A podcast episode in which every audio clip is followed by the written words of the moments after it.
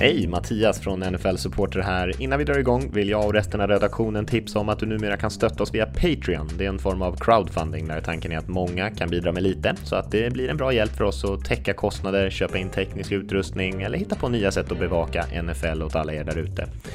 Självklart vill vi ge något extra tillbaka till alla som väljer att göra det, så vi kommer att bjuda in alla som stöttar oss via Patreon till vår redaktionschatt på Slack där vi snackar under matcherna och eh, pratar NFL i allmänhet. Vi kommer också släppa lite exklusiva poddar, erbjuda chans att förhandsboka event och plats i våra fantasyligor och annat smått och gott. Så kolla in patreon.com nflsupporter. Patreon.com nflsupporter. Man in the shotgun has a protector this time. 43 seconds to go. Scrambles around, throws it back corner of the end zone. Santonio with a touchdown! I don't know how he did it! What a throw, what a catch, what a game! No, Mike 43, call 57. That suffocate him, make him miserable all game long. Get us the ball back. You could love him or hate him, but he was Brad. Hej och välkomna till ännu ett avsnitt av veckans NFL med Mattias Olsson och Lasse Thorman. Vi ska snacka lite domare idag Lasse, men eh, innan vi kommer till det, hur är läget med dig? jo, eh, får hålla med nu när vi ska snacka om domare. Jag får försöka vara så, så korrekt jag kan vara. Eh, jo men det, det, är, det är bra med mig. Jag spelar in torsdag här nu va? Eh, ja. Så eh, match i natt och så är det matcher i helgen och, och allt sånt där frid och för. Torsdagar är en väldigt bra dag har jag kommit fram till. Så jag är alltid lite extra glad när vi spelar in podd. Eh, bra, bra val att vi lägger den här. Ja, faktiskt. Mm. Eh, kommer man lite närmare de matcherna så kommer det också. Och på söndag är det ju faktiskt den, för, den första tidiga London-matchen. Så att om man eh, har tid med det så kan man ju sitta och kolla NFL från 15.30 fram till klockan 4 på, på natten. Ett, eh, så det är ju absolut. en riktig sån där långkörardag eh, till eh, säkert ens eh, familj och, och näras glada. de tycker det är säkert superkul. Ja, jag tycker, jag tips här, stalltips. Jag, jag ser ju mycket college-repriser söndag morgon, söndag förmiddag och allt sådant. Eh, eh, och eh, jag brukar ta på mig de här du vet, taskiga sysslorna. Ska det, ska det vara potatis i söndagsmiddag? Jajamän, jag skalar den. Så sitter man långsamt och skalar framför tvn. Och så ska det skalas morötter, tar vi det också. Liksom. Ha, ska det vikas tvätt? Ja men det gör jag. Para strumpor, absolut. Bara man kan sitta där vid tvn kommer du undan ganska länge med det. Stryka är en helt bra aktivitet för. Ja, jag har aldrig lärt mig hur man stryker bara. Nej, jag vet inte heller hur man gör det, men det är bara bra. Det tar ju längre tid. Ja, det är sant. så nej, lite sådana tips så kommer du undan med, med ganska mycket. Husmorstips i veckan. Mm, absolut. är perfekt. Vi har en stor nyhet som vi ska ta här. Den första tränaren i NFL har fått kicken eh, för den här säsongen. Eh, första tränaren som fått kicken den här säsongen. Jay Gruden i Washington Redskins. Det var väl, eh, hade det lite på känn kanske. Han kändes ganska uppgiven, haft lite konflikter med ledningen och det har inte sett jättebra ut men ändå tidigt att få sparken bara efter fem veckor. Mm, både du och jag och Rickard hade väl med honom på våran sån här eh, lilla i farozonen-lista från förra veckan va? Mm. Eh, och det hade väl betydligt fler än oss så sett. Så att, nej det kändes lite väntat, lite tidigt som du säger men, men det här när Kirk Cousin blev skadad och, eh, eller vad säger jag, eh, Case Keenum eh, blev skadad och så eh, hur de inte valde att använda Haskins, allt som kom kring Haskins och allt detta. Så det blir väldigt liksom, turbulent där. Så eh, känns på något sätt vettigt. Ja, han kändes ganska trött också. Jag tror att eh, Jay Gruden kommer väl vara, om inte toppnamnet när det ska anställas nya tränare, så en, ett av dem i alla fall. Lite beroende på om han orkar hoppa på ett nytt HC-jobb eller om han tar ett jobb som offensiv koordinator. För han har ju ändå han har inte levererat de där stora resultaten, har kanske inte haft de lättaste förutsättningarna heller i Redskins som är en ganska speciell organisation. Men han har gjort ett hyfsat jobb tycker jag. Han har ju åtminstone inte skämt ut sig. Så han kommer ha goda chanser tror jag att landa ett nytt toppjobb om han skulle vilja. Ja, har ju lyckats få fram ganska mycket bra kring sig där med, med eh, McWay och allt detta. Eh, Shannon var där också en vända va? Mm. Så ja, han har gjort mycket gott. Vad, är det, nu har jag glömt vem det var som blev interim där. Det var den gamla o-line coachen va? Exakt. Eller huvudcoachen. eh, Callahan heter Ja, det. han? Callahan som tog inte han Oakland till eh, Super Bowl eh, när de var där senast. Det låter väldigt bekant va? Mm, jag är Fick spöa brorsan, Ja. fick spöa brorsan Gruden. Ja, jag är nästan till säker på det. Det var där de tradade bort när, när eh, Oakland tradade bort Gruden va? Mm. Eh, så Kellen kom in där med Grudens system och mötte han i final. Eh, jag hade hoppats lite på att Rob Ryan är ju, är ju eh, inside linebacker coach i, i Washington. Eh, han förtjänar att få en, en interim coach jobb i varje fall. Eh, brorsan har ju haft det. Så det har varit kul att se han med sin lejonman coacha dem. Jag ger han dåliga odds för, på det HC-jobbet tyvärr. men eh, jag håller med att det hade varit kul. Intressant att höra. Väldigt profilstark. Eh, om vi eh, lämnar den nyheten där, lite synd för Gruden såklart. Vi får väl se vad som händer med Redskins den här säsongen. Det ser inte jättebra ut. Man är väl en, definitivt en contender på nummer ett valet i, i, eh, i draften. Eh, så det är som sagt lite av ett mellanår för, för Redskins. Men eh, om vi ska kika lite på vad som hände i veckan här Lasse Mm. och kanske framförallt lite stora penseldrag. Vi ska inte gå in supermycket i detalj på vad som hände i matcherna. Det var ju en eh, fin recap från våra kollegor där på söndagskvällen eh, som det brukar vara och vi ska lägga lite extra fokus på de kommande matcherna. Det var en väldigt trevlig helg med matcher här nu. Men man kan väl säga generellt om den här säsongen hittills att det varit extremt många jämna matcher. Eh, över 50% har avgjorts med, med 7 poäng eller mindre. Och tillsammans med 2016 så är det flest, flest matcher i NFL-historien Eh, så här, som har varit så jämna så här kort in på säsongen. Det kanske inte är något man har tänkt på för det har sett lite slarvigt ut fram och tillbaka men det har varit väldigt många spännande fighter. Eh, och en grej som vi tog upp lite förra veckan när det var Eh, väldigt eh, mycket bortalag som vann är ju att eh, det har gått väldigt bra för bortalagen generellt den här säsongen. De är 43-34 och sen ett kryss där i också. Och det är också extremt ovanligt. Man får gå tillbaka någonstans på 80-talet sedan vi såg så här mycket bortavinster, vilket är väldigt ovanligt i NFL. Ja, det är lite så. eh, Det sätter min balans ur spel på något sätt. Alltså, Man lutar sig väldigt mycket mot eh, hemmalagsfördelen. Jag menar, eh, ta... Ja, släng upp en, en, en match från veckan som var Bengals tog emot Cardinals. En typisk sån här match. Ja, båda har ju eh, allt annat än övertygat. Ja, men Bengals är ändå hemma. Då känner jag att då tar jag det tipset. Så, fungerar i varje fall jag. Om jag liksom ska eh, utan att eh, sätta mig ner och analysera och bryta ner allt för mycket. Så blir det ju den att man tar, man lutar sig mot den där hemmaväggen. Eh, och det visar sig vara helt fel. Får luta oss mot bortaväggen eh, när vi tippar eh, efter. Kanske det. För det är ju en ändå, det brukar vara en ganska hyfsad skillnad. Det är inte så här absurt, men jag tror Nej. att hemmalagen i alla fall har eh, 55% eller sånt där av vinsterna och nu är det liksom omvänt i år. Så eh, ändå någonting som man kan reagera på. Om vi ska kolla lite grann på tabellen också Lasse. Vi har ju bara två stycken obesegrade lag kvar.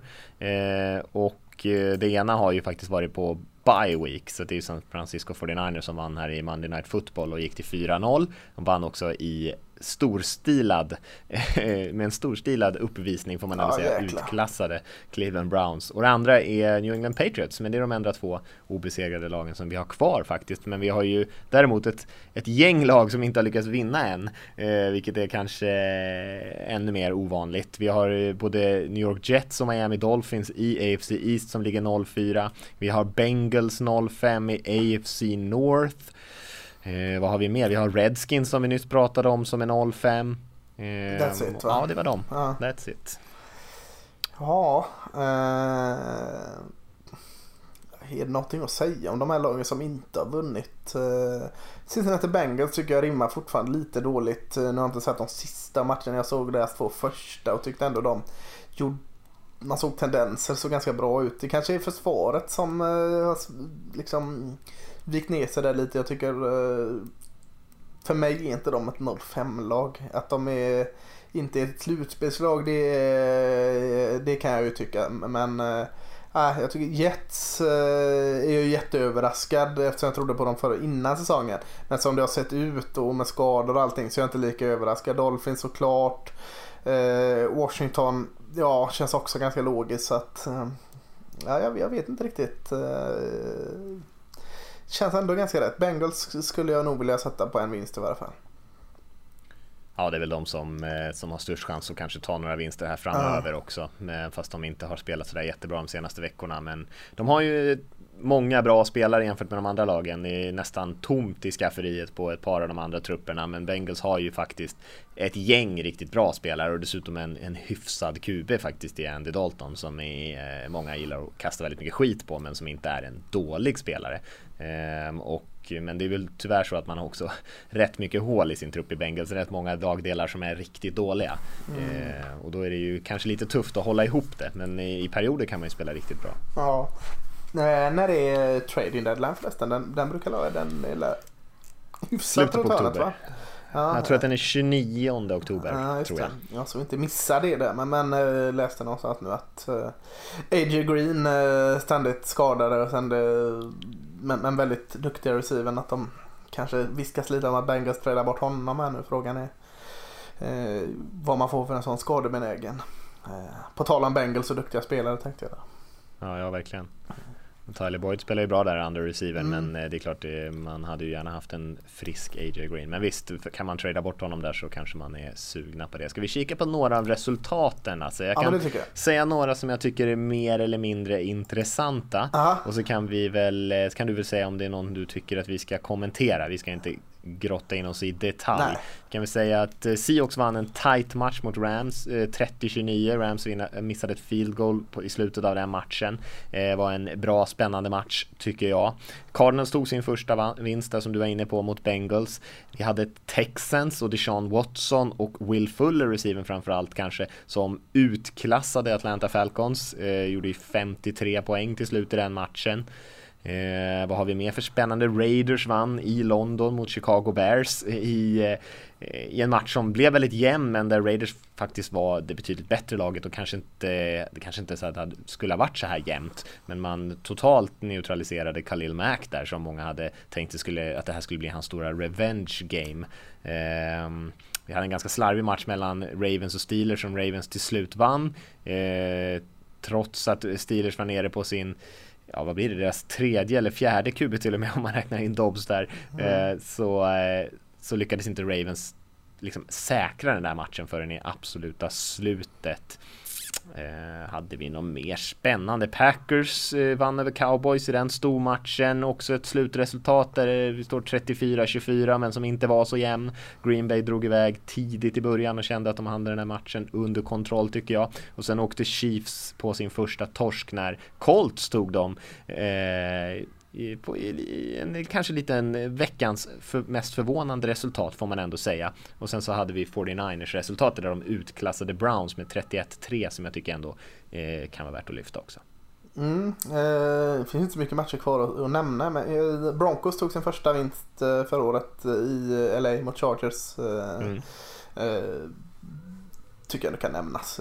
Jag vet inte huruvida vi ska gå in och kommentera matcherna i sig här var en jätteviktig match för Seahawks där att vinna liksom, och koppla greppet över Rams i eh, NFC West där. Eh, imponerande att de, de eh, fortsätter imponera Seahawks. Eh, eh, börjar känna lite så här att eh, Russell Wilson och eh, Eh, coach här eh, står still. Eh, Phil Carroll är eh, någon sån här Brady Belichick delight. Liksom. Det spelar ingen större roll vad de har för eh, ombygge och lag och ingen Legend of Boom längre. Så länge Russell Wilson och Carroll är där så, så sitter det någonstans en vinnarkultur i dem. Ja, du sa Phil men du menade Pete antar jag. Pete menar jag. Eh, ja, jag håller med. Den, Exakt, den matchen som också som blev väldigt jämn men som kanske inte skulle ha varit så jämn. Jag tyckte att Seahawks var bättre. Men eh, det var ju lite sånt tema. Det är ju svårt att hålla undan när man tar ledningen och, och eh, man har ett hyfsat lag emot sig på andra sidan, precis som Chicago-matchen där och, Raiders-matchen. Mm. det finns inte så mycket mer att säga om det. Man kan ja. säga att Deshaun Watson var kanske tillsammans med Will Fuller, där var väl kanske veckans story tillsammans med Christian McCaffrey, Panthers som fortsätter att bära dem till vinster. De spöade Jaguars den här veckan. Ja, vi, vi, eh, vi pratar lite för lite tycker jag om, om eh, San Francisco 49ers eh, eller gör vi det? Alltså de är, de är 4-0. Eh, du eh, viftar ju ständigt in eh, Shanahan-flagga. Eh, och eh, det får jag ge dig att eh, det ligger något i det. Här är väldigt imponerande. Alltså, och, och sättet de vinner där mot, mot Cleveland Brown så tycker jag ändå vi kan stanna upp liksom, och, och lyfta Fortinanders lite. Så att, eh, imponerande först, eh, första gången sedan 1990 jag kommer inte ihåg om det var Young eller Montana som var, var QB way back then. De startade 4-0 en säsong. Så eh, känner han är någon sån alltså, eh, jag vet inte, det känns gammelmodigt offensiv. Men eh, mm. han är ju en ganska nytänkande eh, coach. Så, så där får den Niners experimentet tycker jag det ska bli spännande att följa detta. Jag håller med dig. Vi kommer ju snacka lite mer om 49ers när vi pratar om helgens match. Ja, det kanske vi gör. Ja. En, en till spännande ja, match. Men, men jag, men det är helt rätt av dig att lyfta den här mm. matchen också där man kör över Browns framförallt med sitt springspel. Jag tror man sprang för typ 270 yards eller något sånt där. Det var ju liksom absurt. Eh, man, det var ju som en kniv genom varmt smör. Eller en varm kniv genom smör kanske man säger. eller en kniv genom varmt smör, vilket som. Ah, eh, genom det här Browns försvaret.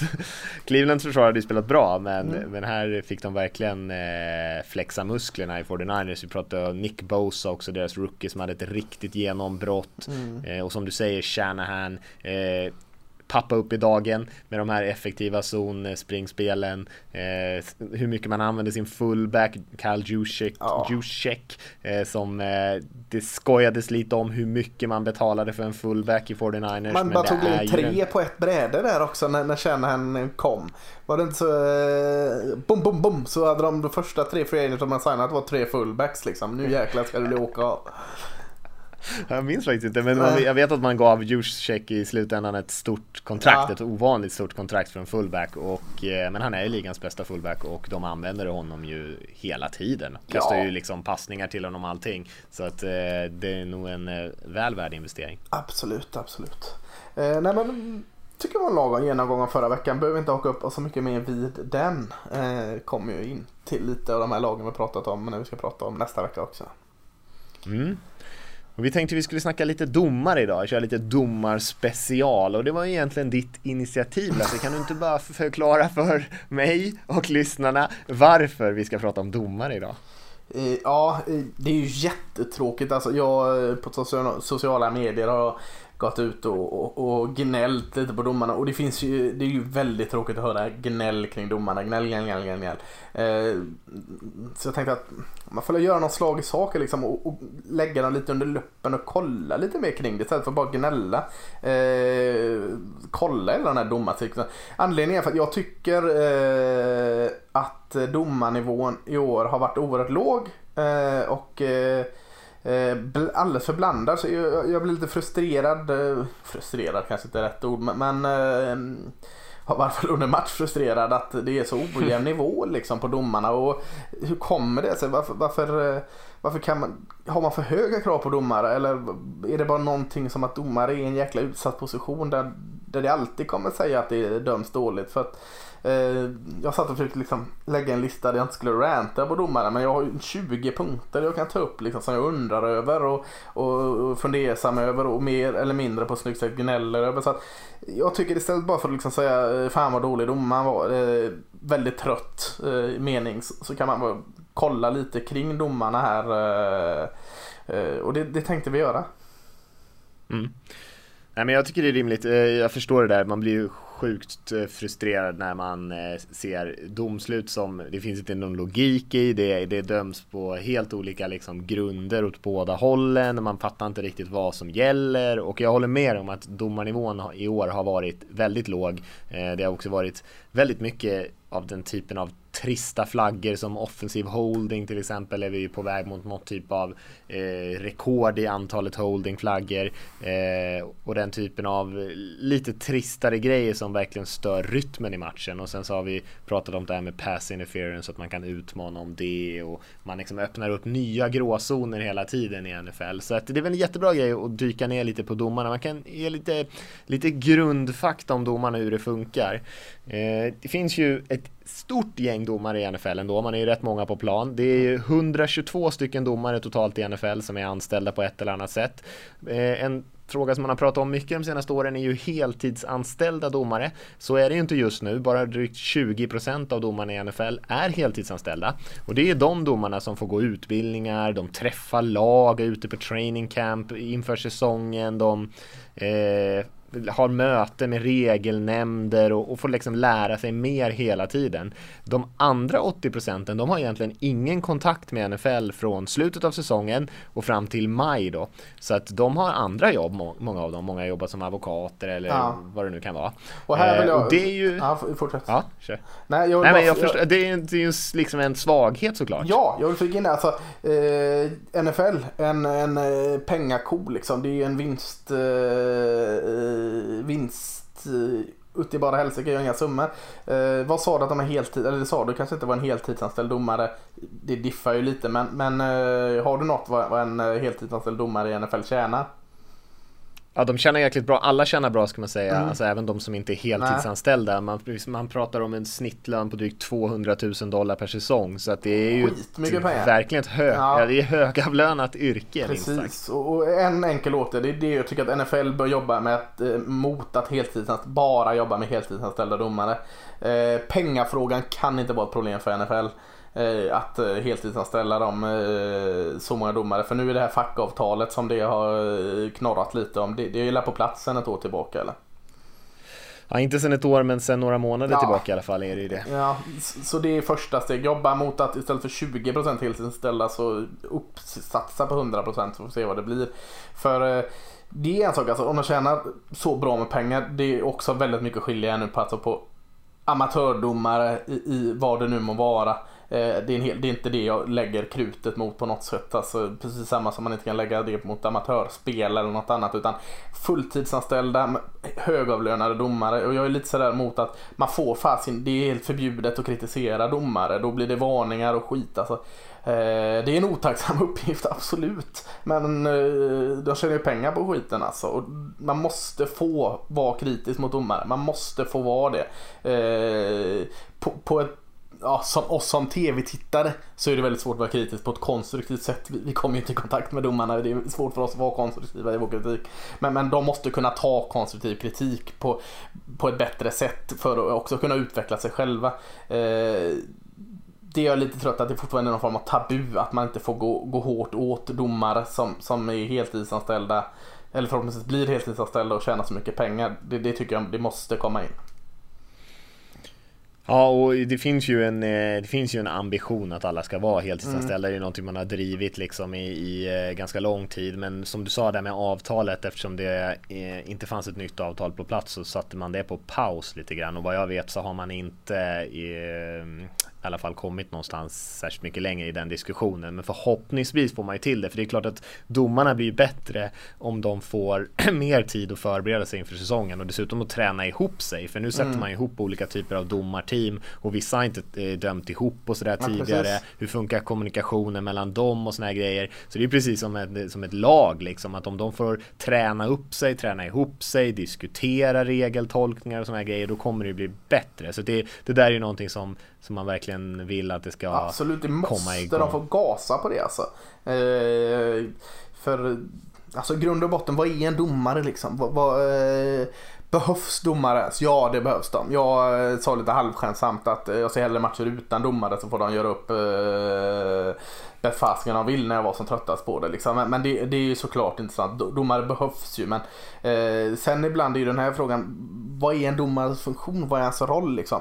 Är en domare en del av matchen? Jag tycker inte en domare ska vara en del av en match. Eh, är domaren inte med på hela matchen då är det ju en kanonbra match. Men de måste ju kunna gå in liksom att, eh, och, och, säga nu, nu var det en holding eller var det en rough and the passer. Men, men ibland får jag känslan och, och eh, det gör jag såklart själv att få att domare kanske ser sig själva ibland lite mer en del av matchen än vad de egentligen ska vara. Eh, och då menar jag inte bara att de går in och tar plats och, och så utan i en perfekt värld så är ju inte domaren en del av matchen. Är det rätt tänkt? Tänker jag fel där eller? Nej, jag håller helt med dig. Men sen så tycker jag också att eh, det är ju delvis också vi som tittar, som fans, är vi som, du och jag har ju en podcast och en plattform ja. och sitter och pratar om matcherna. Eh, men även media, kommentatorerna på matcherna som lägger också extremt fokus på domsluten och sen ja, alla, de här ta, alla de här talkshowsen som är liksom verkligen klick fokuserade, de vill att folk ska reagera, man provocerar mm. medvetet. De vet ju att folk blir förbannade på ett felaktigt domslut. Ja, du menar att domslut. vi är en de... del av problemet? Eh, Absolut, ja. det är media liksom eller ja. alla som konsumerar för de rullar ju de här slow motion bilderna på felaktiga domslut om och om och om igen för att de vet att folk blir arga och upprörda. Alltså det vi gör just det, det, nu är liksom... egentligen ingen lösning. Det är bara spä på problemet här när vi pratar om domare just nu. Nej, men jag tycker det är en intressant diskussion, ja. men jag tycker vi också vi försöker ta ett litet annat grepp på det, för vi skulle ju kunna också bara fokusera på topp 10 dåliga domslut ja, nej, den här säsongen. Ja. det hade inte varit så kul. Nej. Men ska jag fortsätta med min lilla ja, fortsätt, förlåt, jag kunde inte hålla basdragning här, för det är inte så mycket, inte så mycket mer att säga nej. egentligen, men Eh, men att bli domare i NFL är ju i alla fall rätt svårt. Det är ett ganska litet nålsöga man ska igenom. Man måste ha minst 10 års erfarenhet för att ens bli, eh, få skicka in en ansökan och minst 5 år ska vara på hög college-nivå eller professionell nivå. Eh, och de gör ett ganska stort jobb att hitta dem domaravdelningen i NFL har 65 stycken så kallade domarscouter som åker runt om i landet och letar efter talangfulla domare. Det här är, förstår jag att det, det är chockerande nyhet för dig Lasse, men de har också en akademi som åker runt för att rekrytera och sprida intresset för att döma och så åker runt i hela landet sådär. Vad känner en eh, domarscout, eh, vet du det? Nej, det är en riktigt bra, det, det, har jag inga siffror på. De har också ett, ett, ett särskilt program som är riktat till före detta spelare, som de eh, kallar för NFLs Legends Officiating Development Program. Eh, och det finns faktiskt ett gäng eh, före detta NFL-spelare som dömer i NFL idag. Det gör det, kanske det, inte min, några... det var min, en av mina frågor. Nej men det finns ett gäng, man känner kanske inte igen namnen sådär jättemycket. De är också eh, eh, inte unga om man säger så. De är ju liksom i 50-årsåldern så de spelade väl kanske i NFL för 30 år sedan och sånt där. Eh, så jag känner inte igen om, några år man vad sa du? Uh, Burfict som domare om några år Exakt. Ja, men det är ju som han som är eh, för disciplinkommittén som ja. var typ eh, erkänt ful när han spelade. Ja. Eh, nej, men som du säger där, det, det, vem blir domare? Men det är mycket ett familjeyrke. Det är många som har pappor som har varit domare i NFL eller sådär liknande. Så att det är ju någonting som verkar gå i arv. Vi pratade lite innan vi började spela in här om något som heter NFL Competition Committee också Lasse. Ja. En eh, viktig kommitté i NFL som eh, sitter och beslutar och skickar in förslag om alla möjliga frågor egentligen kan man säga bland annat regelfrågor, men även saker som påverkar hur stor ska truppen vara, eh, den typen av grejer, hur eh, ska det funka med teknologi på sidlinjen, massor av sådana här grejer. Eh, och det kan ju vara en ganska bra grupp att hålla koll på ibland. Det är de som kommer ofta med den här typen av regelförslagen på när man ska ändra saker. En mix av egentligen chefer runt om i NFL, den han som är Eh, ordförande i kommittén är Atlanta Falcons eh, liksom team president Rich McKay. Men det sitter också en massa ägare där som John Mara, eh, Steven Jones från Cowboys. Eh, vi har eh, Ossie no Newsome, eh, general managern. Eh, eller gamla general managern i alla fall i Ravens. Eh, och sen så har vi tränare också som Mike Tomlin, eh, Sean Payton bland annat, Ron Rivera. Eh, så det är en väldig mix av olika typer av eh, personer runt från NFL-världen som sitter i den här kommittén. Jag tycker det är jätteintressant alltså. Eh, du var rädd att det är ingen som lyssnar vill höra på oss när vi pratar om domare här. Jag tycker det är helt fantastiskt. Kan inte bli klara med det riktigt än alltså. Jag, hakar upp på, på många grejer, eller fastnar med många grejer. Den här, jag domarscouten, jag kommer tillbaka till det. Jag sätter fan en, en peng på att, nu svor jag där, det ber för. Jag sätter en peng på att eh, de, de åker ut, alltså ja, vi är en grupp här nu. Tar vi din eh, Lincoln Town Van eller City Van här så möts vi eh, där. Så åker de till en diner och sitter och äter där och så, och jäklar ja. Eh, kan inte du fråga någon på gatan, kan du bli domare eller? Så, så det är så de kommer in. Det här, eh, vi, vi, vi hade, ni kanske hörde en röst här innan podcasten att Mattias eh, påade om, vad heter den här eh, bidra med en slant. Patreon. Ja, eh, om, om vi får pengar där så vill jag ta det som någon form av Janne Josefsson Uppdrag granskning. Jag åker över till USA. Eh, jag kan bekosta halva själv alltså. Och bara följer den här domarscouterna eh, en säsong. Eh, det, det ska vara Det är, någon form- det är någon målvakt som sover under någon bro i Baltimore Ja, ja, eller det här Det är liksom inte, det finns inte, det är inte riktiga det här personer. är helt, det här måste vi gå djupare kring alltså. To be continue. Ja, det är jätteintressant. Tio, eh, tillbaka lite allvar. Tio års erfarenhet är ju galet mycket tycker jag. För mycket. Eh, behövs så mycket. Eh, är det inte bättre att få in unga fräscha liksom istället för att ta död på dem på vägen? Kan man, kan man ställa den Ja, frågan det- kanske? Alltså tio års Ja, det erfarenhet, det man är, eh, behövs det? Jag vet inte. Alltså, det är klart att man behöver väl ha eh, Erfarenhet, exponerats för en ett gäng olika typer av situationer. Men Absolut. det kanske man kan göra på ett Du blir par inte år. Huvuddomare dag ett heller liksom. Du, du eh, kan ju slussas in. eh, Den ställer mig också lite frågande till det. Eh, Jag tycker det här är jätteintressant som ni kanske hör. Jag går igång på det här. eh, Oh, jag skulle vilja, eh, vilja köra ett domaravsnitt till nu känner jag. Eh, Men, men, eh, Orimligt. Ja, men, men, men eh, får lugnas lite. Men, men lite regler, ska vi, ska vi gå in på lite regler? Vi ska inte gå in på alla regler för då blir det ett väldigt, väldigt långt avsnitt och kanske inte fullt så intressant. Eh, har en tendens att ta död på, på intresset och, och älta regler. Men, men några regler får vi ändå liksom hålla fast vid. En som är eh, extremt eh, i fokus omtalad är ju den här rough and the passer.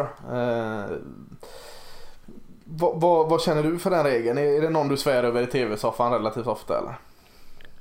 En av de stökigaste tycker jag. En av Mm. de mest eh, provocerande reglerna och jag, jag antar att det är lite den vinkeln du kommer ha här när du guidar oss igenom reglerna. Att eh, ibland så gör vi kanske de här stackars domarnas jobb rätt svårt också med tanke på att skrivningar i regelboken Ja.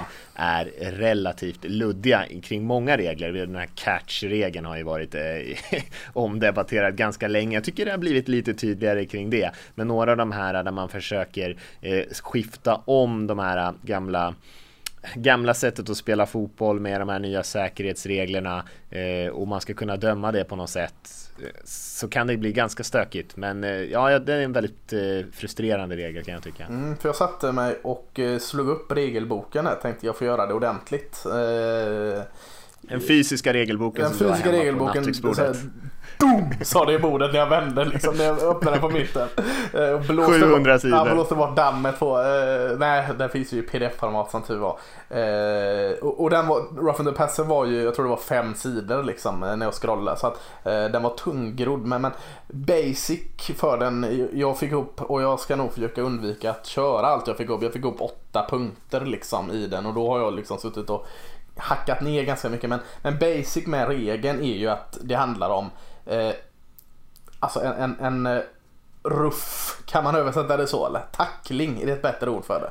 Tackla passaren, är det eh, svensk översättning? Ja, olagligt tackla den eller man får ju, på sätt man inte får tackla passaren. Ja precis och, och, och i basic är ju det alltså det handlar om eh, före själva passen, under själva passen och efter själva passningen är, är ju någon form av basic det, när det handlar om. Eh, och, och ska kallas eh, punkt, punkt, punkt, punkt. Men, men eh, pass rushen då, hans ansvar han ska tydligt veta att bollen lämnar passarens hand innan kontakt är tagen. Redan där är det ju svårt. Han ska alltså tydligt veta att bollen lämnat passarens hand i kontakt är tagen. Eh, Och det är alltså eh, pass rushen säger jag här nu, det kan ju vara en annan som råkar komma men, men jag förenklar det. så, Pass rushens ansvar att veta detta. Redan där är det ganska svårt liksom. Eh, Han har ju Om också... han tittar ner i marken till Ja exempel. precis, eller om han har någon eh, kontakt fram hela vägen. Liksom. Det, är ganska tufft eh, för honom att lägga det på honom. Det finns den här så kallade ettstegsregeln. Pass rushen har ett steg får han ta efter bollen är passad. Skulle han alltså ta sats eller trampa av med två steg och in i quarterbacken då, då, då är det inte tillåtet. Ett steg, sen finns det ju andra tillämpningar. Jag kan inte bara ta ett steg och dunka ner quarterbacken såklart. Men, men, men, men eh, ett steg in i honom eh, och så kommer vi till sidoregler sen. Eh, så finns det undantag. Men, men skulle han ta mer än ett steg då, då kallas den här rough in the pass, passen. Och sen han får inte driva igenom sin tackling. Och, alltså kommer kontakten att det tydligt kan ses att passrushen har bromsat in eh, eller om man tvingas in i kuben av någon annan så ska det inte generera någon flagga. Eh, sen har vi den här andra, man ser att quarterbacken, att de lägger sig på quarterbacken. Det anammades ju en hel del för, för förra året eller året där innan. Liksom att... Clay Matthews åkte ju dit med några sådana. Ja, kroppsvikten. Man precis. får inte landa med sin kroppsvikt på quarterbacken Nej. utan man ska försöka undvika att landa trots att man säkrar kuben liksom fullt enligt reglerna så ska man inte landa med hela sin vikt. Nej, man- det är ganska svår sak Precis, och inte trycka ner kuben eller som det står i regelboken faktiskt använda onödigt mycket kraft eller vikt att trycka ner kuben i marken eh, efter att han har kastat bollen. Ja, eh, tydligt, och, och det är jättemånga alltså, eh, eh, finns, finns hur många sådana regler som helst. Eh, Var ska- kontakten ska ske så var du inne på också lite grann så jag du klistrade in någonting för Mm. man får ju inte kontakta kuben sen eh, under knäna eller liksom över upp mot huvudområdet men inte heller eh, under knäområdet och även fast man kontaktar kuben första gången någonstans uppe på låren så får inte eh, man liksom glida ner och också kontakta knäna för då är det också flagga och du vet eh, Precis. Och, Mycket och, grejer. och han får inte använda hjälm eller, eller face mask. Att, och det gäller hela kroppen med tacklingen på quarterbacken. Eh, och så, som du sa, huvud och nackområde. Eh, däremot som det liksom var motsägelsefullt i... Eh, som han får inte club, clubbing the arm på kuben får han inte göra under eller precis efter pass. Normalkontakt, greppa, dra etc. får han göra. Så att det, det är hela tiden så mycket, mycket tolkning här alltså. Eh, ja, så den, den är en man får djungel. dra ner man får dra ner kuben men man får inte kasta ner kuben. Nej, och man får, man får dra också- ner hans arm men man får inte klubba ner hans arm. Eh, ja, eh, Alltså jag tänker, jag vet inte hur mycket vi ska gräva ner i fler Nej, men här, nej, jag tycker men jag den här tänkte mest- symboliserar ganska Ja, mycket liksom- av liksom hur många gråzoner, det är säkert det du räknar upp där. Och Ja det är inte allt. Jag har, jag har det. gett upp liksom. Jag, jag hoppar lite i mina regler här för att det är så oerhört jobbigt att gå igenom det här fullmatade. Men, men det förklarar ju lite då liksom att kan man inte göra sånt här enklare för domarna, för oss att förstå. Eh, de förklarar ju det här när man tar in någon eh, domarexpert i studion och förklarar de här rough passer. De kan ju inte göra det i studion heller för att de kanske kan, de kanske vet hur man gör det. Men det är så svårt att hålla någons fokus till att förklara den här regeln så de tappar ju tittare på det. Folk orkar, zoomar ju ut efter ett tag. Eh, så att göra folk förstådda i den här regeln, det, det finns inte intresse att bli förstådd i regeln tror jag.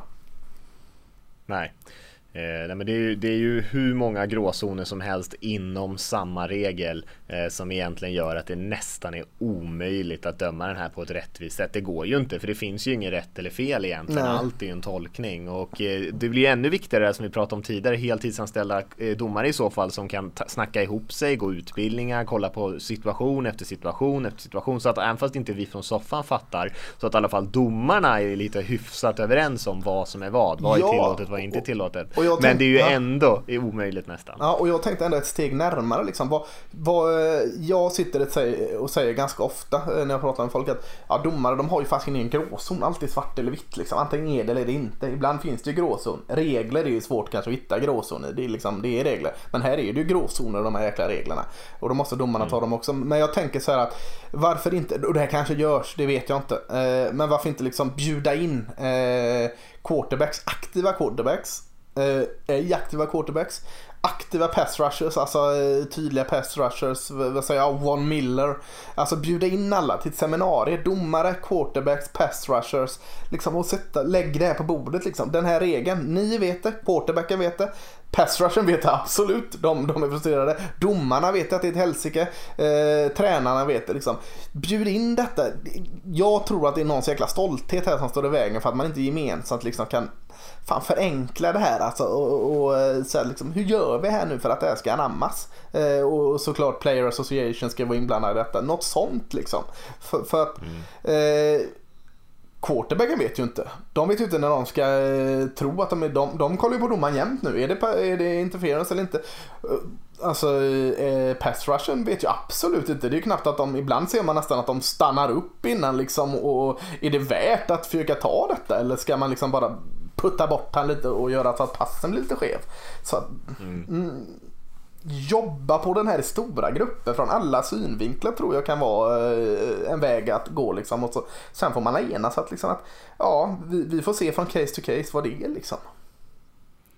Ja, och eh, i, i slutet, om man ska få det här tydligt så måste man ju skrota regeln och skriva om den. Alltså Ja. det är ju enda sättet det går, för man kan inte bara lägga på fler och fler Nej. bisatser, för det är det man har gjort. Man Ja. har tagit regeln, insett att här måste vi tänka på player safety och så har man lagt till och lagt till och lagt till och till slut är det ju ett virrvarr av liksom som är omöjligt att ta sig igenom. Och jag vet ju att NFL-domarna kommer ju ut på träningslägen till lagen och så föreläser de och berättar om de nya regeländringarna och såna här grejer. Men det hjälper ju liksom inte, Nej. utan eh, så länge domarna inte är själva överens, eh, ligan är inte överens, och alltså ingen är överens om någonting när det gäller många av de här reglerna, så, så kommer det ju aldrig gå att döma dem på ett liksom vettigt sätt. så Nej, tyvärr precis. så har man ju målat in sig lite grann i ett hörn när man har gjort en regelbok som är, och det ska inte helt liksom ta bort allt, eh, allt som man kan kritisera domarna för, för det är inte, ibland så gör de helt enkelt bara fel, där det är liksom uppenbart att det är fel. Ja, men, men reglerna gör det ju inte enklare Nej, för dem. direkt. förutsättningarna är ju långt ifrån de bästa liksom för dem. Mm. Ja, eh, orkar vi, ska vi, är det någon poäng att sitta och gå igenom andra sådana här pass interference? Ska vi sitta och gå igenom den regeln eller är det, är det poänglöst att prata om det här eller? Jag tycker nog nästan det, i alla fall på Ja. den nivån. Ja. Eh, om, du, om du har någon mer regel som du tycker är tveksam så kan du bara nämna den i alla Ja, fall. pass interference Eh, är ju en sån som är också eh, väldigt mycket mycket liksom om och men och hit och dit. Den var också många pdf-sidor. Eh, vad som är pass interference och framförallt vad som inte är pass interference är, Mm. Är också ett dilemma. Liksom kan ta ett exempel. Oavsiktlig kontakt på wide receiver händer, arm eller kropp när båda utmanar om bollen eller när ingen söker bollen. Om det är tvivel, ingen pass interference. Fine, men, men liksom om det var en sån, men det är punkt, punkt, punkt, punkt, punkt, punkt, punkt, nio sådana här liksom. Så att, eh, oavsiktligt ihopkrokande av fötter när båda eller ingen söker bollen. Alltså det är så mycket liksom. Mm, reglerna Det är inte va? Vad sa du? Nej det är inte pass interference. det inte Nej nu, nu ramlar jag från inte Det pass interference-listan. Det har jag hört. Eh, kontakt av spelaren som har gett sig fördel i att försöka ta bollen. Inte pass interference. Ja, och så sen kommer en på Mm. pass interference som är väldigt, väldigt likt där liksom, i någon form av det som oftast kallas för offensive pass interference. Liksom när, när en kontakt av spelaren som har gett sig fördel i att försöka ta bollen putter bort eh, en försvarare. Ja, då är det offensive pass interference helt plötsligt. Så att, eh, alltså, det var inte pass interference sa vi när, när hopkrokande av fötter. Eh, här är det hopkrokande av fötter i form av reglerna. Eh, så eh, en flagga på reglerna tycker jag är, är en bra flagga just nu. Ja, nej jag håller med dig. Vi, vi kastar eh, röda flaggan på regelboken Ja. helt enkelt. Och så får vi en gul flagga tillbaka. Såg du den eh, coach Garrett i Cowboys eh, uh, kastade sin röda flagga och så eh, sa han något och så var det där. De har alltid sån här stil, uh, domarna, du vet att de ska vara så här brösta upp och bap, bap, bap, stinsigt kasta gula flaggan så de gör det ännu värre. ja, nej, nu ska jag inte gå in på det men. Sorry. Men, men eh, jag, jag tycker det är alltså, jätteintressant och, och det kanske inte sitta och kolla i pdf där, det var oerhört ointressant men, men eh, allt det du nämnde innan där, eh, lite kring bakgrunden kring domarna och hur det funkar tycker jag är skitintressant verkligen. Jag ska, jag ska gotta ner mig mer i detta. Ja, nej, men det, det är klart att domarna påverkar ju framförallt underhållningsvärdet väldigt mycket. Eh, och då, då blir de ju intressanta på grund av det tycker jag. Eh, sen som du säger, den bästa domarinsatsen är kanske den som inte märks. eh, Mm, för, för jag tycker att en Eh, grundidé är att en domare ska inte vara delaktig i en match. Det, det, åh vad härligt det är när, när så, så är fallet. Ja, när man har glömt bort att det finns en Ja. Eh, hur är det, vi ska kika lite grann på vecka 6. Vi sa ju Yes. att vi skulle göra en liten gedig, mer gedigen genomgång av några enstaka matcher som vi har valt ut här. För jag tycker ändå det finns väldigt många roliga. Och eh, vi kan väl börja med, vi har valt två matcher var, men vi kan väl också börja med att lyfta London-matchen tycker jag som känns ganska intressant. När Panthers möter Buccaneers i London där, det är avspark redan 15-30. Lite kul med den här matchen att de redan har mötts i år ju. Eh, och Bucks vann den matchen med fi- 2014 i, i Charlotte, eh, Carolina där. Så Eh, Eh, de, det är lite ovanligt så här redan vecka 6 att de, att de redan har ett möte i bagaget från 20. Absolut, och, och, och den matchen sa, eh, sa du Tampa vann. Båda lagen kändes kanske lite svalare då. Eh, nu, nu känns de här båda lagen, visst Tampa kommer från en förlust, eh, jämn sådan mot Saints, men jag tycker det finns mycket, mycket gott i, i båda de här lagen. Och i Carolina, Christian McCaffrey är ju, vi hade väl en, hade vi om honom idag? Eller vi inte om idag? En artikel på, ja, exakt, eller häromdagen. på NFL Support. Eh, ja, det var igår tror jag. Ja, jätte, alltså MVP och, och det, det, är ju värdigt snack alltså. Så, så jäkla bra han är. Och, och 34-27 vann han mot Jacksonville senast Carolina. Eh, för mig är inte det ett Carolina Panthers resultat 34-27. Mm. Det är inte vad jag förknippat med Carolina Panthers de senaste fem ish åren alltså. Eh, ja, eh, Kyle Allen jättebra men det är ju Christian McCaffrey. Eh, lägg det till honom och låt han lösa det. Är det mantrat i Charlotte nu eller? Ja men lite grann. Man kan ju säga att de här två lagen tycker jag, du var eh, kanske inne på vad man har sett från Carolina de senaste åren. Alltså de, som, de är väldigt olika på det sättet. Carolina är ju typ samma lag nästan varje vecka hela tiden. Medan Tampa Bay är ju totalt liksom eh, Dr Jekyll och Mr Hyde där. Det är liksom totalt, det kan, man kan ju få en typ av eh, uppvisning från dem ena veckan och så är de en helt annat ja, lag den andra veckan. Varannan match Carolina har de vunnit i år. Ja, det är exakt, exakt så till och med, det visste jag inte ens om. Men Panthers är ju verkligen eh, bra försvar, kanske över hela brädet, men framförallt en bra defensiv linje och sen eh, Christian McCaffrey i anfallet. Och det är ju typ det man gör. Medan Tampa Bay eh, känns som att man har massa duktiga spelare spridda ut över sin trupp på massa olika ställen. Eh, men det är liksom olika lagdelar som levererar varje gång. Man har ju fått ett litet lyft på sin D-line här med, med Sue och sen även med, med eh, Shaq Barrett som spelar så bra. Mm. Men eh, ändå väldigt eh, schizofrena. Ja. Eh, du nämnde Carolina Panthers D-line här. Eh, har varit jätteduktig. Nu, nu blir det extra tufft för Tampa. De har både right tackle och right guard eh, ordinarie skadade och inte med till London. Så det är ju hela högersidan är det ju nytt folk in där. Det ska bli spännande lite att se den eh, kampen. Sen nämnde du Chuck mm. Barrett som vi har nämnt. Uh, Chuck Berry får jag säga nu. Uh, gamla bluesgitarristen där. Men, uh, Saints uh, lyckades ju jättebra stänga ner Chuck Barrett förra matchen här. Uh, nådde inte kuben en enda gång. Varken säck eller tackle for loss eller något sådant. Så, så det kan också hur mycket liksom, det var mycket double team på, på Barrett. Han börjar ju få liksom de börjar se att han är jäkligt bra nu. Och, och är det double team på uh, Barrett så ska det också bli intressant. För det kommer nog Tampa räkna med allt mer nu att, att de kommer fokusera på honom. Och då gäller det för de andra här i, i eh, som du säger en intressant eh, linje Sue och dem att nyttja det liksom. För då är det upp till dem, då kommer de få enklare att nå uh, Kyle Allen här, kuben. Så att det tycker jag blir linjespelet från båda lagen, alltså offensiv mot defensiv linje, ska bli jätteintressant att se den här matchen tycker jag. Ja, verkligen. Och Barrett hade ju tre sacks mot Panthers förra matchen så att de eh, bör väl vara medvetna om vilket typ av problem han kan ställa till med. Eh, du lyfte ju deras eh, tackles där. Då kan man ju tänka sig att Mario Addison i Panthers kanske framförallt kan ha en potentiellt stor dag här mot Tampa Bay. Min favoritrookie också. Brian Burns har spelat mm. väldigt bra men jag tror att Brian Burns är på vänstersidan av försvarslinjen va? Ja, och får rota, rotera blir... lite. Ja, vilken sa du var det deras right tackle som var borta? Ja, det var deras right tackle. Och ja, right men då är det kanske Brian, Brian Burns som, kommer. som kommer mm. bli veckans rookie. Ja, men han har spelat väldigt bra hela ja. säsongen så att, eh, det är, då, eh, då ångrar jag mig där. Då är det mm. kanske Burns som man ska kolla ett lit, hålla ett litet extra. Ja, tycker jag absolut. Vem vinner matchen då tror du? Uh, ja men går man efter den här logiken. Uh, Kallen har tre raka vinster men, men Tampa vinner varannan match. Tampa förlorar mot Saints vinner nu då varannan match. Nej, så kan vi inte göra såklart. Vilka vinner matchen? Nej, men jag, jag säger nog att Carolina just nu, tre raka vinster. Det är ganska god känsla i Carolina just nu. Eh, och jag tror de, de eh, kan ha hyfsat kontroll på Chuck Barrett där. Nej, men jag, jag, jag har nog Carolina Panthers som favorit här. Ja, nej, jag tycker Panthers är ett bättre lag. Jag tror att de kommer eh, göra en bra säsong. Men jag tror faktiskt att Bucks vinner den här matchen. Det är en ganska bra matchup för ja, dem. De Devin White, bättre... Eh, på tal om en annan rookie linebacken där, är, tror jag är tillbaka till den här matchen. Han har varit eh, mm. lite skadad och det kan behövas.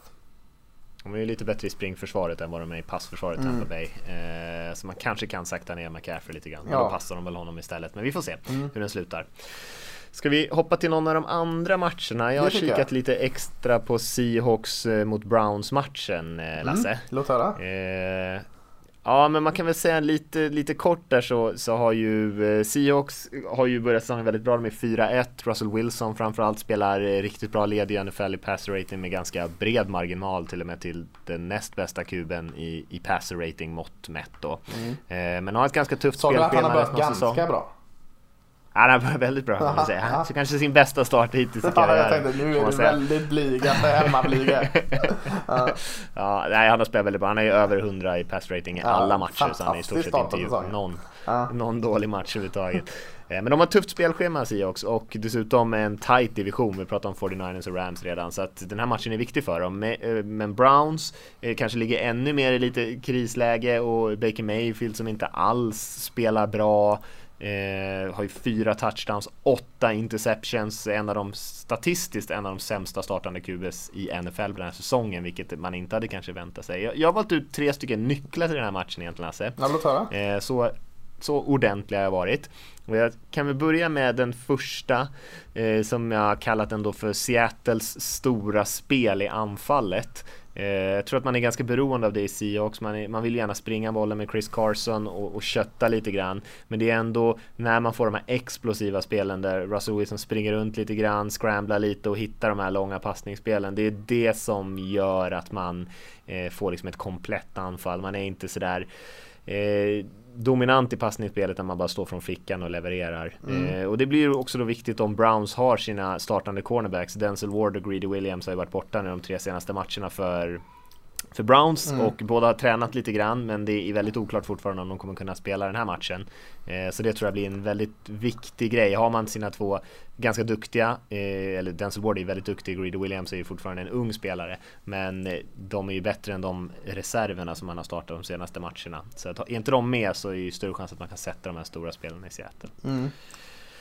Eh, min andra nyckel eh, har jag kallat för Mayfield och, Odell Beckham Jr. Eh, det är deras två stora stjärnor i anfallet även om Nick Chubb vill vara med i den gruppen lite grann. Beckham har inte riktigt kommit in i den här säsongen. Har ju bara 300 yards här drygt på fem matcher. Kanske Freddie Kitchens största misslyckande den här säsongen och inte få honom mer involverad.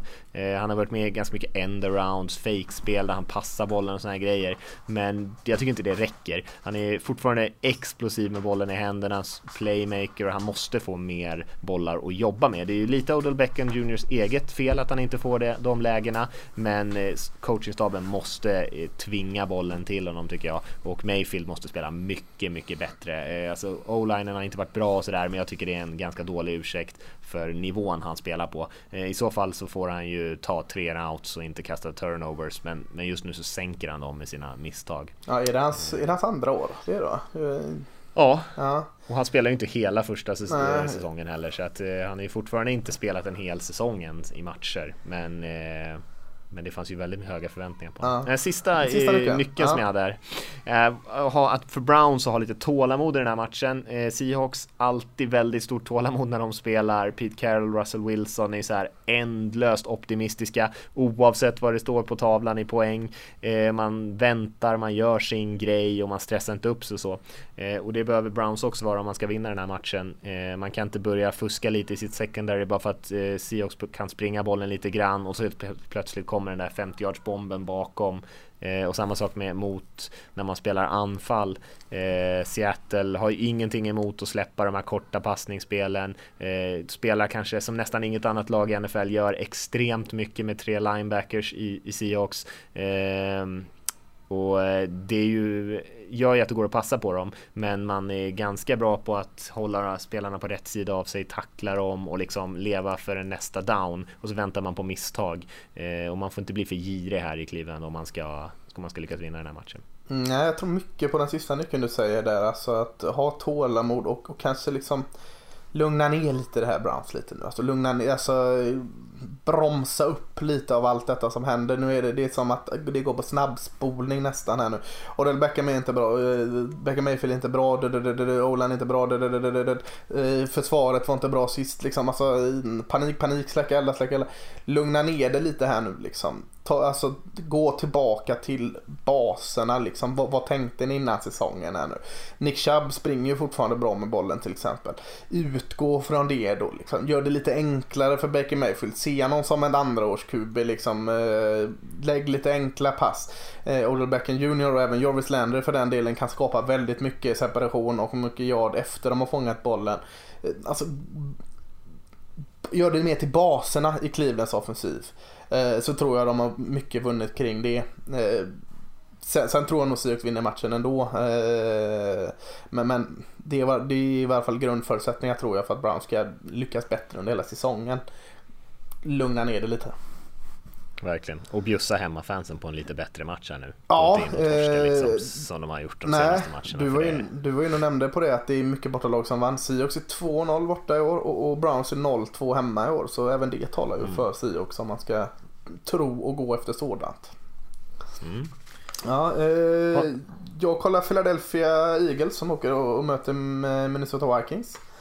Eh, båda lagen är 3-2. Eh, ganska sån här stå och väga match i NFC. Eh, eh, jag tycker två lag med en hel del frågetecken som samtidigt har ganska eller som har höga krav knutna till sig. Eh, så att börja 3-3 är absolut ingen fara för säsongen. Men med tanke på deras höga krav så är inte 3-3 heller bra. Eh, så det, det är en sån här, inte en vägskälsmatch helt, men, men tycker ändå den är viktig. Eh, jag har inte tagit ut några nycklar så utan jag, jag kanske mer fokuserat på lagen i sig här. Eh, om, om vi kollar på Minnesota Vikings så är det ju lätt att se vad som verkligen har funkat här. Det är Delvin Cook och springspelet. Eh, quarterbacken Kirk Cousins har ifrågasatt och han har ifrågasatt med all rätt. Eh, det har varit Diggs vill lämna filen och eh, har gått ut med kritik och det har inte varit klockrent däremellan. Såg stundtals mycket bättre ut senast när, när man vann mot New York Giants men, men eh, offensiven måste hitta någon form av bättre spring-pass-balans och, och eh, jag känner som att Vikings måste hitta balansen överlag offensivt defensivt. För, för funkar det ena så funkar inte det andra och tvärtom här just nu. Så att, eh, jag tror vi kommer få se mycket av det som funkade mot New York Giants. Play action, rollout och eh, för det måste det göra, för, för om vi ska gå in på Philadelphia Eagles så, så är det ju deras giftiga dealen här har verkligen börjat komma igång nu. Alltså, de hade 10-6 och, 6 eh, och, och till och med två defensiva touchdowns i, i visserligen mot Jets men eh, man kan inte blunda åt det. Om, om de har börjat komma igång den defensiva linjen och Vikings offensiva linje som har haft lite problem med pass så måste de göra det här screens, play action rollout säger. Eh, de, de måste hitta till det för att eh, man kan inte lita på Delvin Cook mot den här defensiven heller. Eh, och, och, och, jag tror den här enkla segern för, för Eagles mot Jets, det, det, var nog precis vad de behövde. Alltså, e, e, en enkel match att hitta tillbaka lite till sitt spel utan att, att behöva fingra på den där panikknappen. Eh, eh, känna att vi är fan, vi är riktigt starka mot spring. Delvin Cook är, är deras hot. Eh, jag tror till och med de är första rankade mot spring i NFL. Eh, Eh, men så det, det, om jag ska svara någon nyckel eller match i matchen eller vad vi vill kalla det så är det väl Delvin Cook mot eh, Philadelphia Eagles springförsvar. Det ska bli jätteroligt att se eh, den. För, för om Cousins kommer igång så, så, så finns det eh, hål där bak. Nu gamlingen Orlando Scandrick såg ju på nytt ut senast men, men annars har det varit, eh, varit lite svajigt där bak i secondary för Eagles. Mycket skador. Nu är väl han, heter han Sidney Jones? Eh, mm. Ständigt skadade. Är väl tillbaka här nu men, men där är ju snarare hotet då liksom få igång eh, filen och Diggs och eh, Cousins för att eh, det kommer bli tufft för Devon Cook annars. Ja, jag håller helt med dig. Det är eh, ganska bra matchup här för Philadelphia ändå. Man eh, har Vikings stora styrka. Är ju som du säger springspelet och där är man rätt vass och eh, det krävs ju att Cousins gör en bra match om Minnesota ska vinna den här. Det, det är jag nästan helt säker på. Mm. Eh, men jag, jag, tror ändå att Philadelphia kommer ta hem den i slutändan. Jag tycker ändå att även fast de har varit upp och ner så har de ändå varit mer eh, imponerande än vad Minnesota har varit än så länge. Men det kan bli tight tror jag. Det kan eh, bli lite avvaktande. Det kan bli eh, en eh, en tight match ändå. Men jag tror, ändå, jag tror ändå mer på Philadelphias anfall mot Vikings väldigt bra försvar än vad jag tror på tvärtom. Ja, hade du inte nämnt där innan att det är så eh, glatt i bortavinster då så det här har varit en sån typisk match där jag har sagt ja men Vikings är hemmalagen då vet du. Jag känner mig trygg att välja dem med. Så, nej men jag drar till med Eagles också då med, med, med eh, din bevisade statistik här att bortalagen är, är, eh, grejen i år.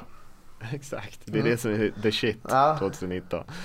Eh, tänkte jag kunde eh, säga lite grann om eh, 49ers Rams. Du, du sa ju det att de kanske de förtjänar lite mer eh, uppmärksamhet mm. i San Francisco där faktiskt. Eh, de är obesegrade och de möter ett lite krisande Rams här, California Derby eh, i NFC West dessutom. Eh, för San Francisco kanske det här är en möjlighet att rycka ifrån lite grann i, i toppen och framförallt från rivalen Rams här som man ändå tänker sig ska vara med i slutändan medan för Rams är det ju betydligt mer av en, jag ska inte säga måste-match men en väldigt viktig match för de är ju trea i divisionen nu, vinner dessutom Seattle mot Browns här och de torskar här så är det en rejäl uppförsbacke faktiskt för, för Rams att ta sig mm. tillbaka. Så, eh, och de har ju redan torskat två matcher i rad, torskar de här igen mot San Francisco så är det tredje i rad. Så för dem är det en betydligt viktigare match än vad det är från San för San Francisco tycker jag. Eh, gjort samma sak här egentligen, valt ut tre stycken nycklar till den här matchen.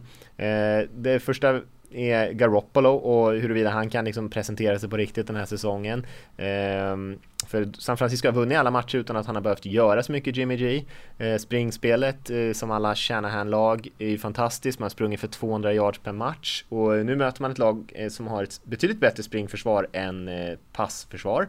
Eh, och Eh, man kan ju tänka sig i alla fall att, att Rams och, och, Wade Phillips där kommer fokusera ganska mycket på att försöka ta bort det här springspelet. Nu säger jag inte att de kommer helt lyckas med det, men det kommer säkert vara deras ambition och det, luckorna kommer finnas i luften om någonstans. Och då hänger det på Garoppolo att kunna utnyttja det. Eh, inte helt säker på att han kommer göra det, men det är nog där i alla fall möjligheterna kommer vara. Mm. Eh, Andra grejen som jag tänkte på är Todd Gurley och lite mysteriet kring honom. Eh, de har ju legat lite under i år, Rams, och har ju passat bollen i en absurd mängd och Gurley har ju bara sprungit bollen drygt 11 gånger per match. Eller har sprungit bollen 11 gånger per match, det var inte drygt. Eh, eh och han är ju inte sådär jätteinvolverad i passningsspelet heller. Eh, Goff passat bollen mest av alla eh, QBs i NFL tillsammans med, med, med Matt Ryan mm. och också gjort en del misstag på grund av det. Eh, Garoppolo har ju bara typ hälften så många passförsök som Goff har, vilket är rätt sjukt eh, så här långt mm. in i säsongen ändå. Vi har ändå spelat fem veckor. I och för sig, nu har ju Garoppolo en match mindre, ja. men eh, det är ändå en enorm skillnad eh, på de här två, hur mycket de har kastat bollen. Och jag tycker Rams anfall är ju bra och rätt bra vilket som, men det som gjorde dem liksom speciella när de var riktigt, riktigt bra, det var ju att de var mångsidiga, oberäkneliga eh, och det är ju lite bortblåst när, när de inte springer bollen och när, när de väl springer bollen så gör de det inte lika bra som de gjorde tidigare. Eh, jag tycker fortfarande Goff är bra. Eh, ibland är han riktigt jäkla bra. Väldigt få QB som gör lika många fina kast som han gör på en match. Men han kan inte bära det anfallet helt själv. Det klarar han inte av helt enkelt med det, med det som finns där just nu. En sista där med mm. 49ers D-line också som jag tänker man kan lyfta. Det är ju en riktigt, riktigt bra grupp. Eh, DeForest Buckner har vi pratat om tidigare säsonger. Eh, en väldigt underskattad, väldigt, väldigt duktig defensiv linjespelare. Eh, och så har man tagit in D Ford och man får en bra produktion från Nick Bosa också, rookien.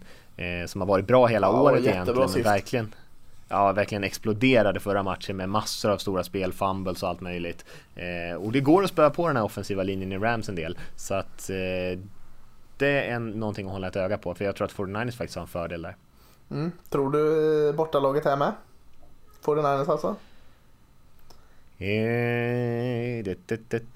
jag håller ju lite på 49ers egentligen för jag tycker de är lite roligare än Rams men mm. samtidigt är det ju betydligt sämre, mycket sämre för mitt Seahawks om San Francisco fortsätter vinna massa matcher här men eh, Nej jag tror att jag tror att Rams tar det men det här var jäkligt svårt tippat tycker jag. Ja. Jäkligt svårt men då gör vi som eh, den nya grejen är man lutar sig mot bortalaget och så tar man det om man tvekar. Nej jag tror Rams vinner. Ja, okay. jag, jag tror uh, nog också Rams vinner så det var inte något uh, spektakulärt. Uh, tror de uh, reser sig med pressen och, och vinner. Mm. Uh, Houston åker till Kansas City möter Chiefs, Houston 3-2, Kansas City 4-1. Eh, om man hade sagt så här, ett av de här lagen kommer in med en match med 50 plus poäng bakom sig och det andra laget kommer in med under 15 poäng.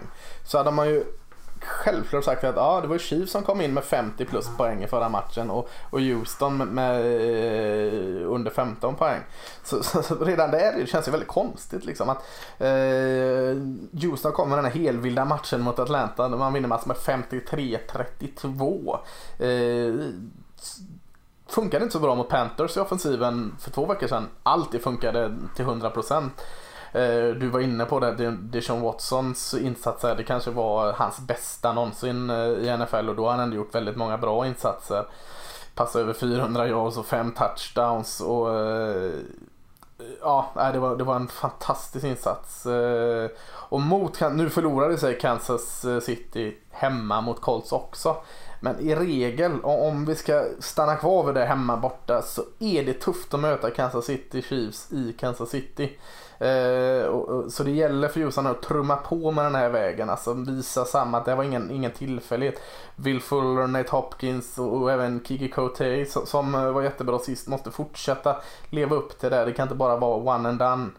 Eh, försvaret hade kanske inte den bästa matchen senast mot Atlanta. Eh, och här är det ju en, en nyckel då liksom. Eh, hur ska man för att Chiefs måste göra något här nu liksom. Med Holmes med minus 15 poäng för offensiven som har varit ett självspelande piano var inte det plötsligt. Så räknar man att Andy Reid eh, sitter och, och kokar ihop saker liksom. Och, eh, Houston måste nog kolla lite vad, vad var det Colts gjorde? Hur, hur kunde de liksom hålla Chiefs till så här eh, lite poäng? Eh, och och jag försökte någonstans eh, liksom kolla vad det var. Alltså, offensiven måste äga klockan, långa drives och, och håll Kansas Citys offensiv på bänken. Det är en sån självklar sak som alltid är en fördel. Men istället för att spela hurry up offense och dra ut på det liksom. Låt klockan rulla ner om och om igen. Så liksom ha deras offensiv på bänken så länge som möjligt.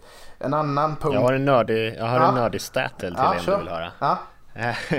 Eh, det- jag vet inte hur mycket den säger egentligen, Nej. men eh, det är bara tre gånger som, som motståndarlaget har spelat eh, man-man försvar på fler än 70% av snapsen mot. Mahomes. Jag kommer till man-man. det var, eh, vad sa du? Jag kommer till man-man-försvaret, det är en av mina punkter. Ja, sa du? Ja, eh, jag, kan, jag kan hoppa till den då. Man-man i försvaret. Detroit gjorde det framförallt jättebra. Eh, nu förlorade de den matchen. Men Detroit gjorde det grymt. New England Patriots när de slog dem i slutspelet. Colts senast Ja. också. Man måste våga köra man-man här. Jag säger inte att, att Houston har eh, männen att göra det, men måste våga spela man-man. För det, det såg jag att Colts gjorde och jag såg det i Detroit gjorde det. Och eh, Ja. New England gjorde det och, och det är en grej man måste göra. Eh, men vad var det Ja, nördiga precis. stats? Nej men det var exakt vad jag skulle komma till Mm. att det, det, det som Patriots gjorde där och det som Lions gjorde och det som även eh, Colts gjorde senast Mm. där var ju att spela man-man på över 70% av snapsen mot honom. Jag tror att Colts var uppe typ 75% av snapsen i man-man försvar och eh, jag säger inte att det är liksom det kommer säkert Andy Reid sitta och kuckelura på och komma på Ja, en ganska bra lösning. Men jag tror, att det, jag tror att många har märkt i alla fall att sitta tillbaka i zonerna mot en QB som Mahomes som är så pass smart som han är, en så duktig improvisatör, svår att säkra, flyr alltid undan och sen en gigantisk kastarm som han har. Det är liksom rätt tufft. Han kommer hitta de där luckorna och han kommer slakta dig. Ravens spelade ju väldigt mycket zonförsvar. Jaguar spelade en absurd mängd zonförsvar Ja. när, när Chiefs gjorde 40 pinnar på dem. Eh, så att eh, det har, tycker jag att du, eh, ja, förstärkte din poäng Ja där, men det var man härligt. säga. Men jag har det i kombination med man-man i försvaret och press, press, press, press, press på Chiefs o-line. Eh, Du, du får eh, ge upp spel i mitten då kanske. Du får ge upp, du får kanske offra. Vad heter han? Eh, gamla Bills running backen så det är helt... Eh, LeSean McCoy. Alltså, eh, du får sälja ut på Mahomes. Alltså pressa, pressa, pressa offensiva linjen. Blitza in mycket liksom och man-man. Eh, får den kombinationen att funka. Får han ur spel så... Eh, för, för lägga till om vi ska gå in på Kansas City Chiefs då så är det ju liksom offensiven. Eric Fisher, left tacken saknas fortfarande vad jag vet. Eh, Cam Irving, left tacken hade det väldigt tufft senast. Eh, så press på honom. Eh, hur är det med Sammy Watkins? Han är väl fortfarande skadad och borta. Tarek Hill är han tillbaka? Det kanske han är, men i vilken form? Eh, Patrick Mahomes haltade runt senast mot Colts. Fotleden tror jag det var, eller om det var anken eller vad det var. Nu, nu är det ingen fara med honom, men, men eh, det har en tendens att göra ännu lite mer ondare när det inte riktigt går ens väg. Så att eh, det är orosmoment eh, kring Chiefs, helt klart. Eh, Eh, eh, ja, eh, jag tror det Lions och Colts gjorde här senast det kan också vara till Kansas City Chiefs fördel för jag har en övertro i Andy Reid, eller jag vet inte om det är övertro men jag har en stor tro i Andy Reid så att uh, Fool me one, shame on me, fool me twice, bla bla bla eller vad det är liksom. Andy Reid, mm. uh, ah, han, han ser det här. Om vi ser det här så ser Andy Reid det här. Och eh, han sitter nog ner och kommer på alternativ till den offensiven så, så att eh, eh, ja, luta sig mot försvaret, det kan inte Kansas City Chiefs göra. De måste räkna med att Andy Reid och de hittar lösningar på de här problemen och jag tror de gör det. Jag tror till och med de vinner den här matchen. Eh, jag säger inte att de vinner snyggt, men jag tror de vinner matchen för jag har väldigt stor tilltro till eh, Andy Reid och att Patrick Mahomes snappar upp Andy Reid. Jag tror de klickar väldigt bra ihop. Eh, att de hittar någon lösning som gör att man-man inte blir lika effektivt. Nej, jag, jag, håller med, men jag tror också att Chiefs vinner. Men, eh, och jag tycker du gjorde en jättebra genomgång av den där. Det enda jag har att tillägga egentligen är ju vilken kul match! Ja, vilken ja, otroligt herregud, kul match ändå! Det är jättekul! Eh. Deshaun Watson, Patrick Mahomes, alltså det är kanske eh, tillsammans om jag, om jag är partisk med Russell Wilson, de två roligaste QB som de ja. kollar på i NFL tycker jag. Det är fantastiska unga spelare som kan ha väldigt mycket magi i sig. Ja, Chase Daniels också då. Chase Daniel också såklart. Eh, så, och, och, många roliga skillspelare, bra spelare i försvaret. Casey har ju också en hel del spännande pass rushers och även eh, Houston med JJ Watt som gör en fantastisk säsong ja. igen. Nästan oblockbar. Eh, så det, det finns På ju väldigt mycket roliga spelare. Han var väl lite så här, mm, Watt ja, han tappar lite fart. Ja, men nu, nu är han tillbaka igen. Ja, nej, men nu är han spelar riktigt, riktigt bra igen. Mm. Så det Eh, Eh, det finns väldigt mycket kul i den här matchen. Eh, jag kommer garanterat se den om det blir live eller på repris. Det, det, får vi se, men jag tror att det kan bli riktigt, riktigt underhållande. För Houston, precis som, som KC, om de har ryggen mot väggen eh, så kan de göra ganska mycket poäng och eh, ja, börja springa Deshaun Watson, har mycket grejer i bagaget som man kanske inte tar fram om man inte måste. Eh, men när, om det verkligen behövs och KC börjar ösa in poäng här så har Houston eh, ganska mycket ammunition att kunna svara. Ja, verkligen, verkligen. Vilket, Kul. vilket långt avsnitt det här blev. Vad mycket roligt vi hade att prata ja.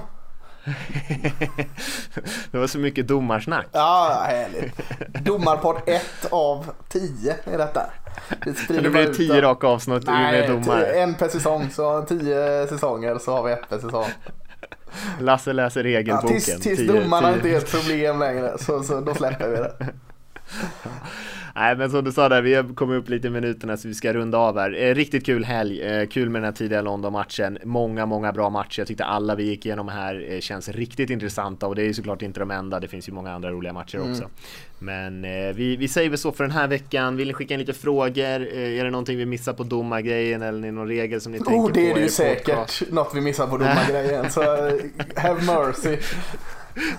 Podcast nflsupporter.se eller skriv till oss på sociala medier. Men annars, glöm inte Patreon och annars hörs vi nästa vecka. Det gör vi. Ha det bra allihop.